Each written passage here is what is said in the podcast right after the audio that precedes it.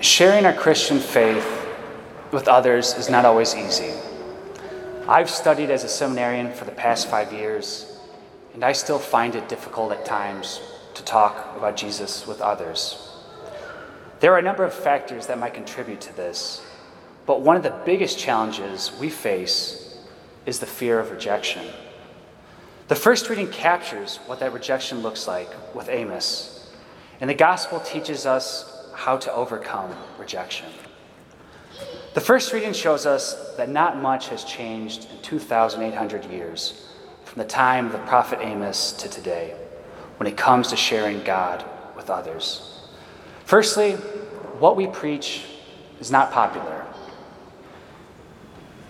Amos was called to preach the destruction of the shrine and sanctuaries of Israel, and at the end of the house of King Jeroboam, if its king and peoples did not repent and change their ways. The problem was that King Jeroboam had set up all these other places of worship outside of the one temple of Jerusalem, something blatantly against God's expressed will. The very place that the priest Amaziah was banishing Amos from, Bethel, was one of these other places of worship. Amaziah was threatened by Amos because he was threatening the destruction of Bethel the destruction of what he knew. People don't like change, or at least, people don't like it when they have to change. The status quo is just so much easier, so much nicer. And so the gospel will always be unpopular because it calls for us to change. It calls for unselfish love and self sacrifice, to die to ourselves, things that are by no means easy. Secondly, when it comes to sharing God with others, we're going to be misunderstood. When Amos says he's not a prophet, what he means is, is that he's not a professional prophet, that is, one who earns his living through prophesying. Rather, he was a shepherd and tender of sycamores who was called by the Lord to prophesy to the people of Israel.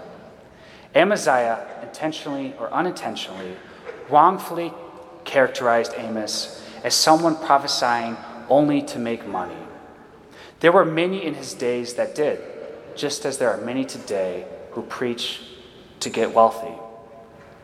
We are called from our daily work to preach the good news like Amos, and we're not to do it for profit, to get rich. The only treasure we hope to store up is treasure in heaven. The early Christians were mis- mischaracterized as cannibals for their celebration of the Eucharist. And today, at times, we Christians will be mis- mischaracterized, sometimes as fun sucking teetotalers at best, and unloving, out of touch lunatics at worst. Many people, because they misunderstand Jesus, will misunderstand us. Like Amos, it's good to attempt to dispel these mischaracterizations, but ultimately, we shouldn't be too worried about them, especially if we're not shying away from preaching the gospel and its harder teachings. Thirdly, when it comes to sharing God with others, we're going to be rejected.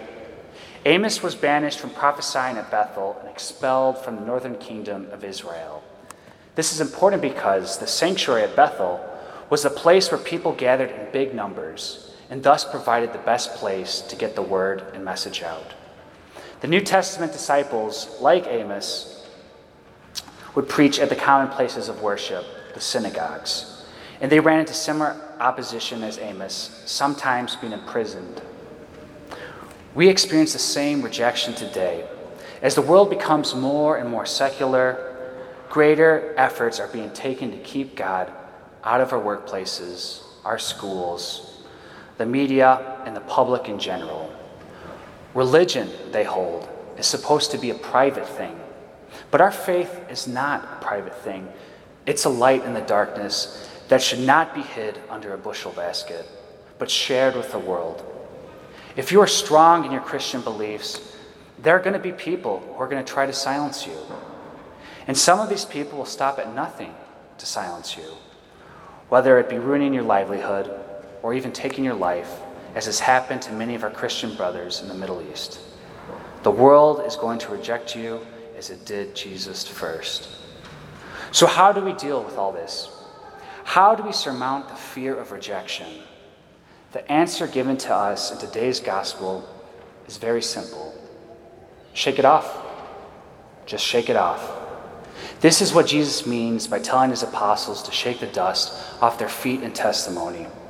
Shaking off sandals was a common, very common gesture in the Near East.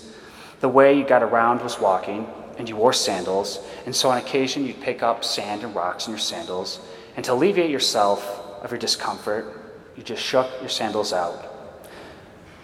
And the same goes for us as we receive rejection when preaching the gospel. Just shake it off.